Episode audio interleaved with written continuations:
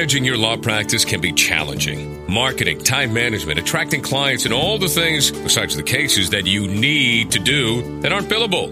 Welcome to this edition of the Unbillable Hour, the Law Practice Advisory Podcast. This is where you'll get the information you need from expert guests and host, attorney Rodney Dowell, here on the Legal Talk Network.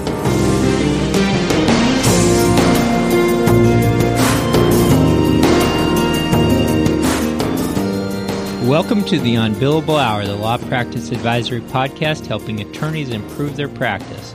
We're glad you could listen today on Legal Talk Network. I'm Rodney Dowell, Executive Director of the Massachusetts Lawyers Concerned for Lawyers and Director of LCL's Massachusetts Law Office Management Program, improving the lives of attorneys by offering free and confidential help for Massachusetts attorneys on issues ranging from depression and addiction to how to improve their business practices.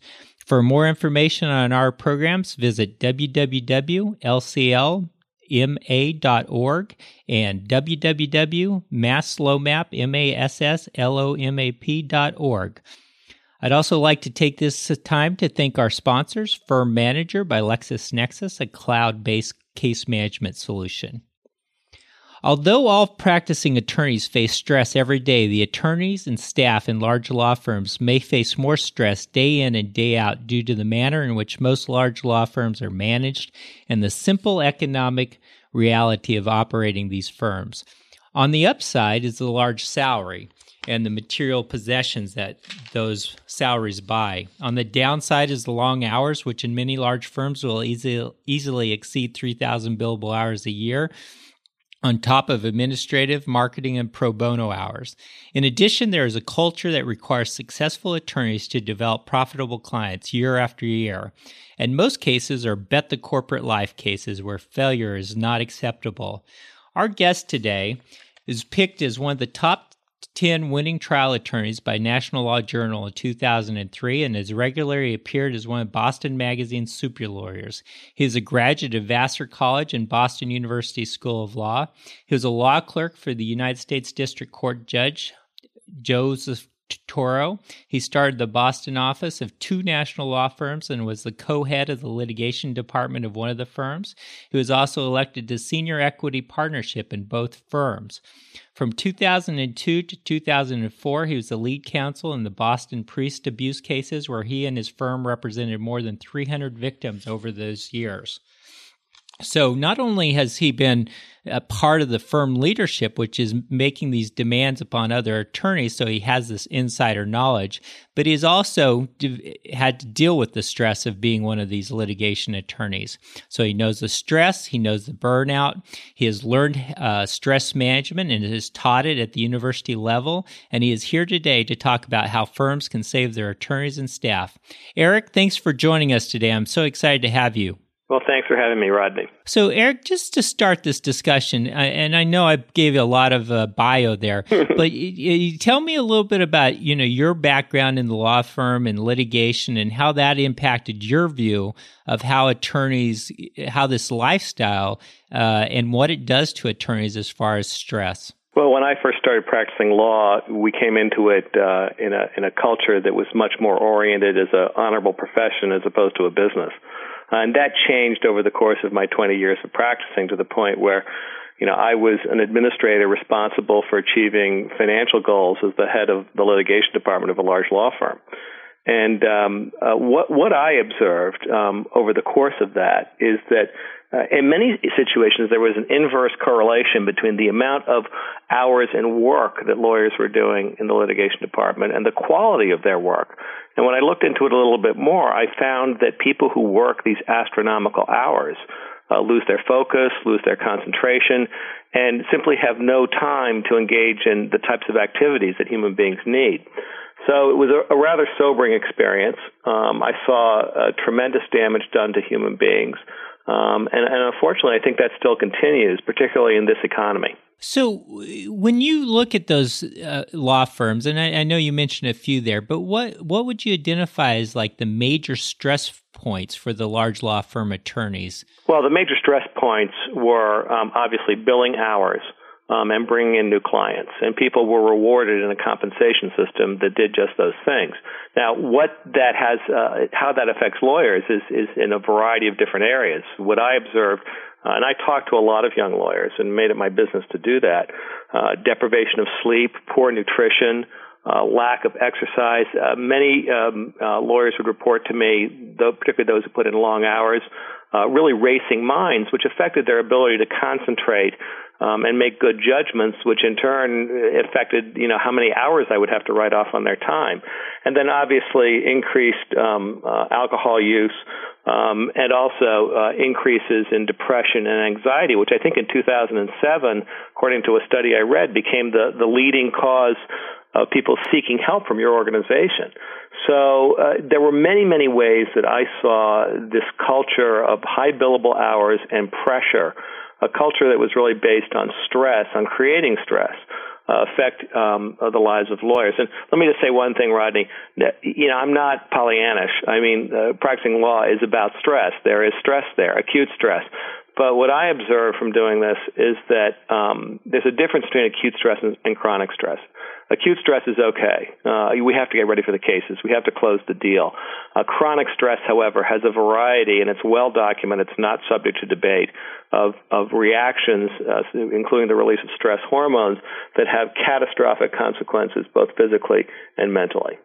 Well, and, and this is uh, let me ask you this because I mean, my experience with a large law firm was that you know, the first two or three years that I was there, I was learning so many new things and had so much to prove that I th- I thought that the levels of chronic stress uh, from across the board were higher than maybe I experienced later in my career when I felt I had more you know knowledge and and uh, control. Do you do you think there's anything to that or does it continue to increase in the large law firms? Well it depends on the firm to some degree but um, when i was a partner at one of these firms i won't mention which one uh, i was i was pretty successful. Um, uh, and at the beginning of the year the managing partner would say, okay, you you all had, uh, depending on who you are, had a great year, but I want to be clear, there are no free parking spaces here anymore. And what you did last year has to be recreated this year.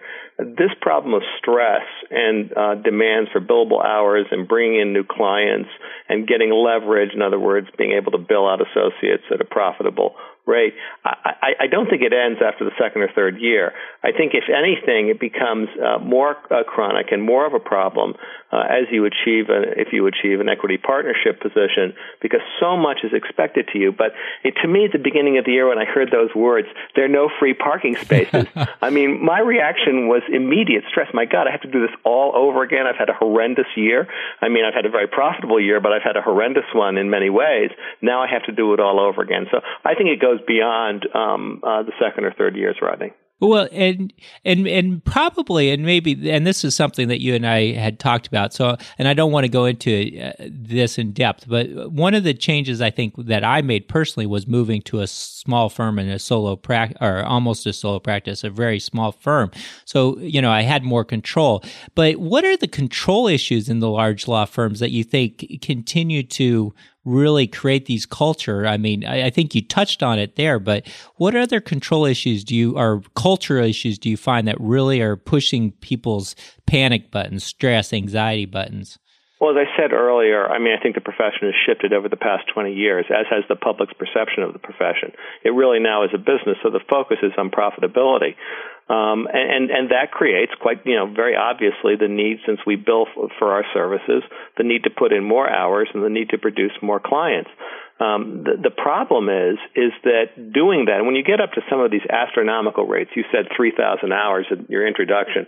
I didn't see too many people at 3,000 hours, but I saw a lot of people at 2,500, 2,800 hours.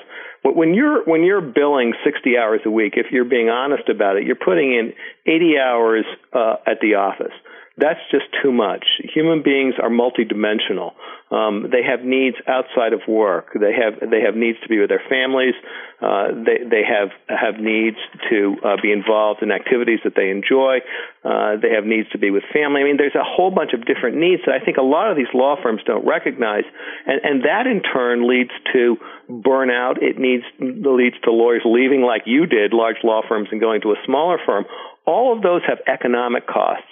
And that's what I, I don't think law firms realize that by creating this culture that is so stressful, that it ends up working against their own profitability in terms of, as I said, people leaving, it, it, even in terms of increased healthcare costs, not to mention uh, people becoming very, very ill. I, I don't know many, you know, trial lawyers at 60 who are billing 2,500 hours a year. I know a lot of them that are seeing their cardiologists once or twice a week. So it's not even profitable. Right, just because the long-term health cost and, and, and economic cost of having to train new people and so forth really uh, impacts the ultimately the financial uh, viability of the firm.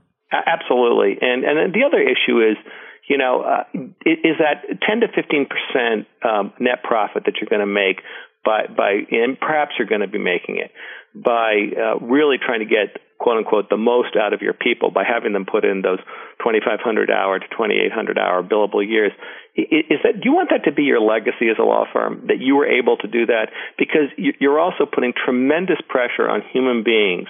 Um, who are your colleagues? Who are your friends? Is that going to be your legacy? And i think some firms are starting to recognize that and change their culture uh, so that it's not strictly focused on getting that you know, extra 10% profit at the expense of, of people's, you know, in some cases, people's lives. Yeah. Well, and it seems to me like, I mean, it's a, going back to this whole cultural issue. It's like you're creating a, in some cases, these firms are creating a culture of, you know, work only, work first, which bleeds over into the lives of, of individuals over a long period of time and talk about a legacy. I mean, so you create individuals whose legacy is I worked, you know, uh, I made a million dollars a year, worked 2,800 hours a year plus, uh, but I didn't get to go skiing with my kids for five years in a row. Yeah, I mean, maybe for three days, and you were taking calls and and texts, things like that. Right, uh, right. So maybe maybe you got to you you got to do that, but you know this this has been studied. I mean, you know, going back to 1990 when Johns Hopkins did a seminal study on lawyers and found that they had the highest depression rates of of any other occupation. I mean, I think it's well known that you know, according to at least some studies, this, both the depression and the suicide rate for lawyers, um, and I think particularly at large law firms, is is higher than any other profession. So yes, you're going to be able to make money, but do you really want to look back as a law firm manager and realize that you know by creating this culture?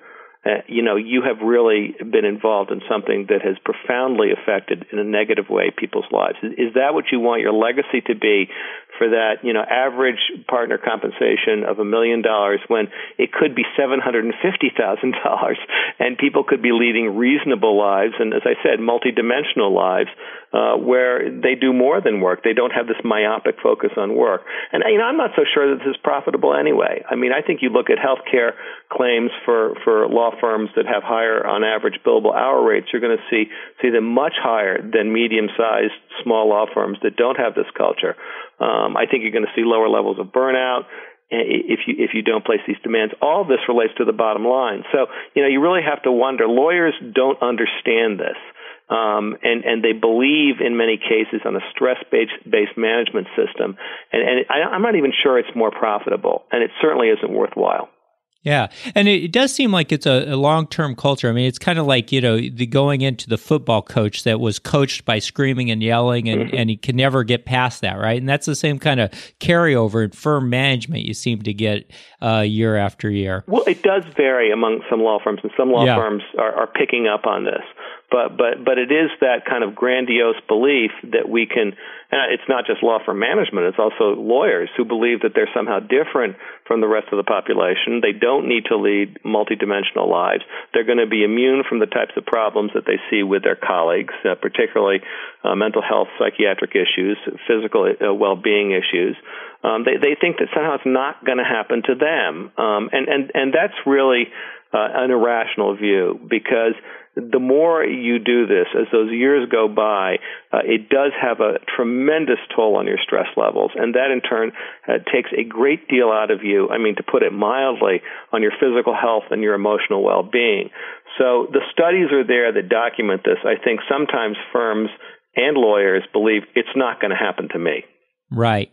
Well, and you've like you've really laid out a whole series of impacts on on attorneys' lives. I mean, you know, the potential of increased depression, lack of time with their family, inability to re, really live wholesome uh, lives that are outside of uh, work, uh, increased uh, levels of alcoholism, addiction, and so forth. So, you know, if you catch a firm's uh, management team's attention here, uh, and based upon maybe your your work with or uh, knowledge of other firms, what are some really good first steps that firms can take to improve the management? Uh, so to improve these attorneys and and you know paralegals and so forth, their lives across the board. Well, what we try to do, first of all, I mean, it's really the same. It's really two things. The first is educating management. Um, you you can't expect uh, any changes in the um, life of a lawyer simply by having him or her, you know, do a do a year long retreat uh, at a at a at a Buddhist ashram. I mean, that's just not going to do it. You right. need you need to change. You need to educate management. So what we try to do is to sit down with management and say, okay, well, what is the culture here? What are you trying to achieve? What are your goals? What are your values? We ask that question. Sometimes there's just silence in the room. They'll say, well, we want to make money. We want to be profitable. Okay, well, what is the effect of what you're doing? How is it affecting the lives of the people that work here? And, you know, and some people will be able to, to talk about that, but they don't understand the relationship between stress, uh, and um, how it affects the people that are there, both in terms of their productivity and their lives. So what we try to do first is to educate management, and, and, and not to do it in sort of a you know a vague Pollyannish way, but really by citing studies and explaining to them sometimes with PowerPoint presentations that have images of the brain, you know how stress affects uh, individuals physiologically and, and mentally. If you can get their attention and educate them on that, sometimes it's it's it's an enormous revelation. It's one of those moments where they say, "Oh, I didn't quite realize that." And then the question becomes, "Well, what kind of systems can we put in place to redress this to make sure that that we don't cause this damage to our colleagues? And in fact, you know, maybe we put in systems that will decrease st- stress and increase productivity." That's the first step. Yeah, and what? And then how? How did have you seen some uh, real successes in the in law firms move taking that first step and then moving forward to to uh, implement it successfully? Yes, and I think it really, you know, in in uh, stress management we talk about mindfulness, which uh-huh. is which is not just a fancy word for awareness that was coined by by Jon Kabat-Zinn. And what we really see is people are, you know, even though they, they, they know that it's stressful, they're not aware of, of really of what they're doing and how it's affecting their lawyers. And so, and so that's really the first thing. If we can get them aware of it, and, and we have a you know, pretty sophisticated presentation that we can put on that is uh-huh. very frank. If you can get their awareness, then you can talk about the next thing, which is what do we do in our culture, in our management systems? How do we make it a whole person based management system as opposed to a stress based management system? Well, that and and then how have you seen them successfully like try to move that culture down into you know the the young equity partners or the people who are about to become equity partners you know are biting at the bullet to buy the big house and the big car or they've already done it and they feel like they need right. more.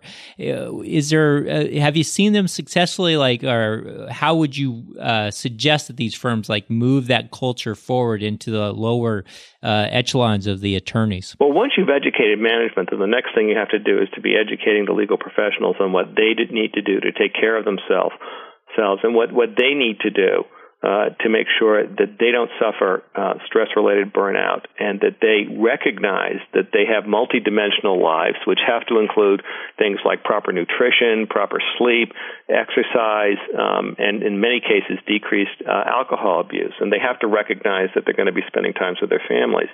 So w- w- what we do is is we create a stress management program, and it's actually been very successful.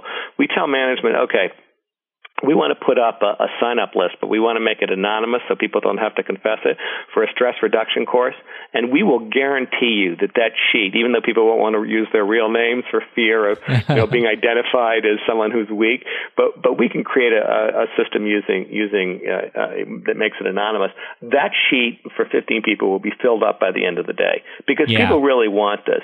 And then you can talk about, we do a six week stress reduction program for, for lawyers and then we do follow up studies afterwards after six months to see if they're still doing it and to see if it's working. And and then you can start to, to really see some tangible results in people. But it has to come from the top. Management has to say, look, you know, we want to make money. We're all here to make money, uh, but we also care about our employees, and, and not just in a Pollyannish, we care about you. But if if you start showing up every Saturday and Sunday um, and and putting in hours, many of which we're going to have to write off because you're so exhausted. You know, they're not good hours. Right. Um, you know, we're going to intervene. You know, we're we're going to say that's unacceptable. And and I think the the law firms that have done that have much higher lawyer retention rates and lawyers who are far more productive in the sense that they're able to focus, they're able to concentrate. Um, and and what what they need to do to achieve this is is is not Herculean. I mean, it's very easy to achieve. Um, you know, maybe we can talk about that a little bit more about uh, what a stress management uh, self care program looks like. But this is not hard stuff to do. It's very easy. It takes dedication and discipline, but it's not hard. All right. Well, let's. We're going to take a quick break now, and when we come back, let's talk about that self care uh, program. So, right now it's time for a quick break and a word from our sponsor, Firm Manager by LexisNexis, a cloud based case management program.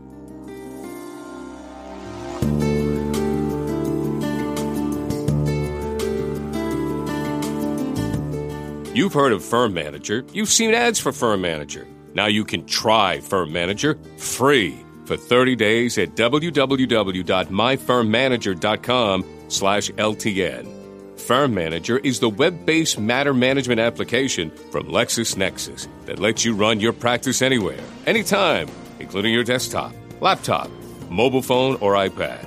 Take the free 30-day trial today at www.myfirmmanager.com slash LTN and spend less time focusing on clerical work and more time on practicing law.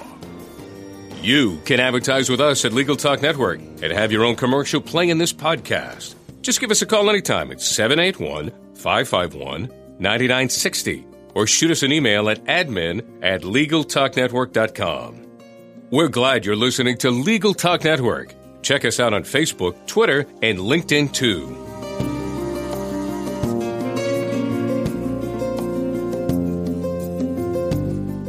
Welcome back to the Unbillable Hour on Legal Talk Network. I'm Rodney Dowell, joined by Eric MacLeish, principal of MacLeish and Woolverton, former trial attorney and proponent of better living through stress management. Uh, and as we were talking, Eric, uh, we were talking about uh, the programs that you're you're doing for attorneys and the six week program with follow up and so forth.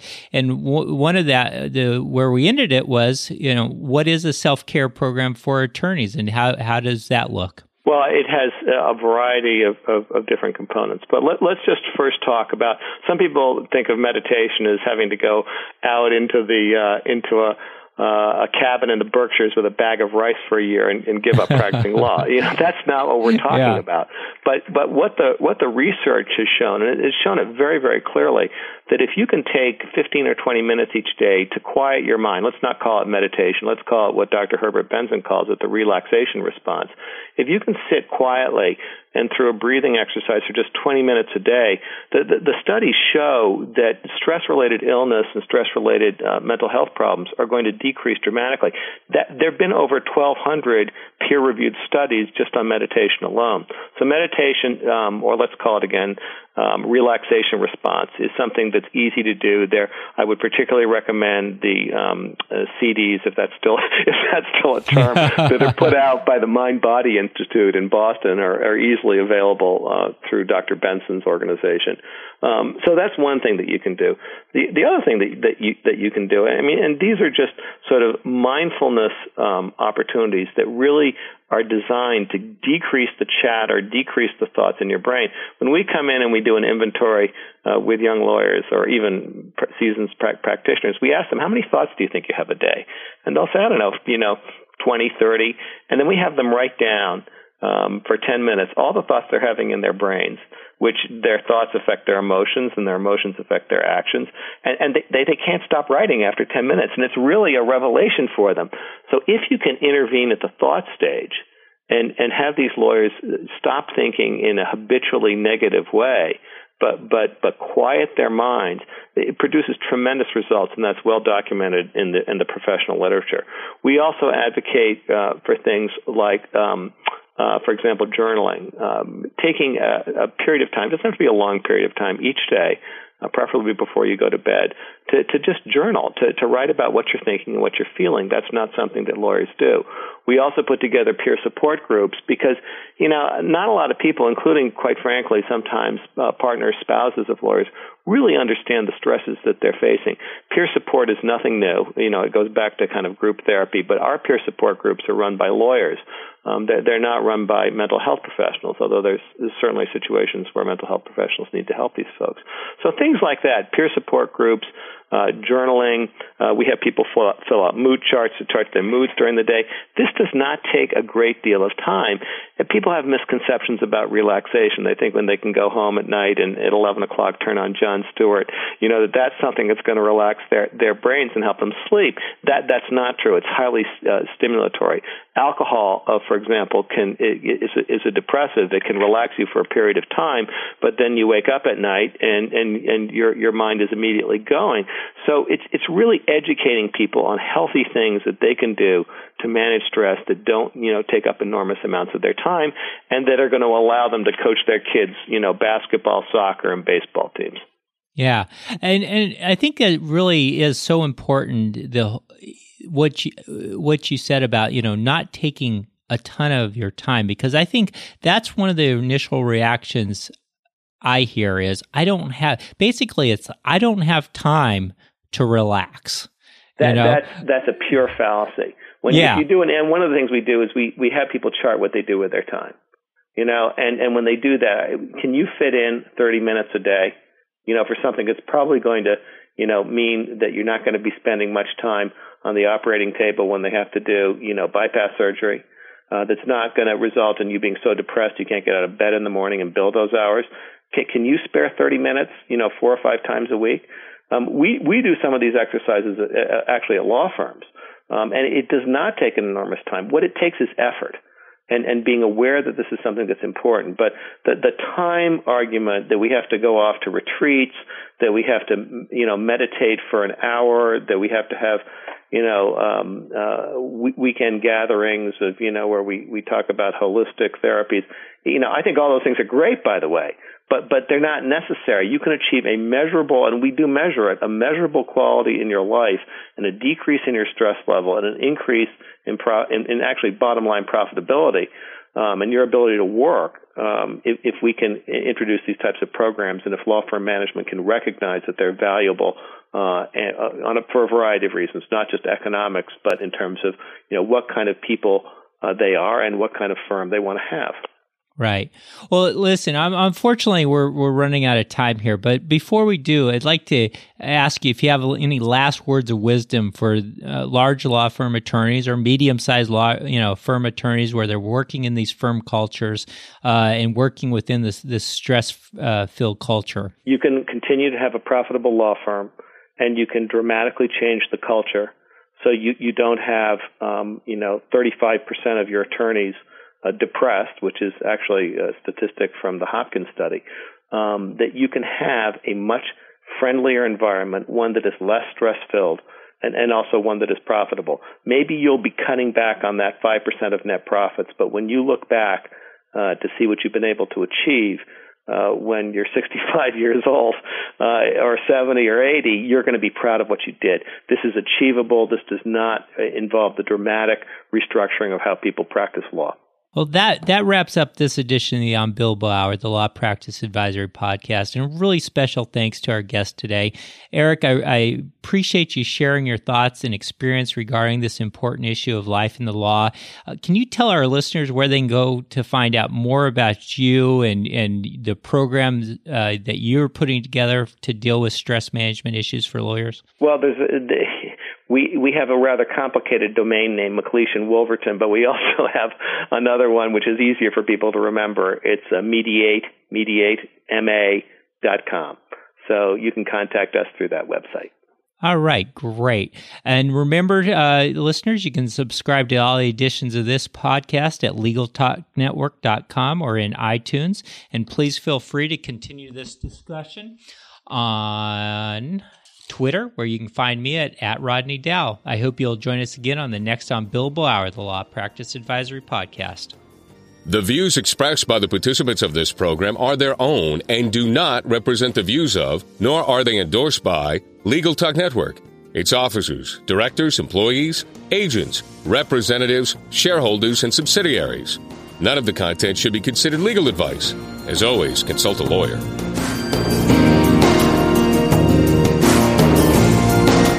Thanks for listening to the Unbillable Hour, the law practice advisory podcast with attorney Rodney Dowell. Join us again for the next edition right here on the Legal Talk Network.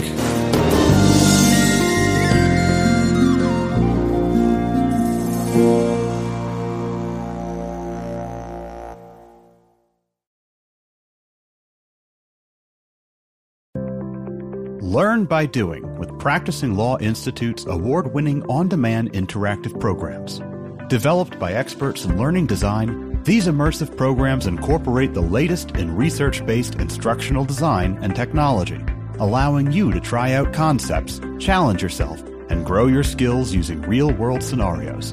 With programs focusing on professional development, client facing skills, and law practice management, you can earn CLE while you learn. Launch now at pli.edu slash interactive or download PLI's mobile app.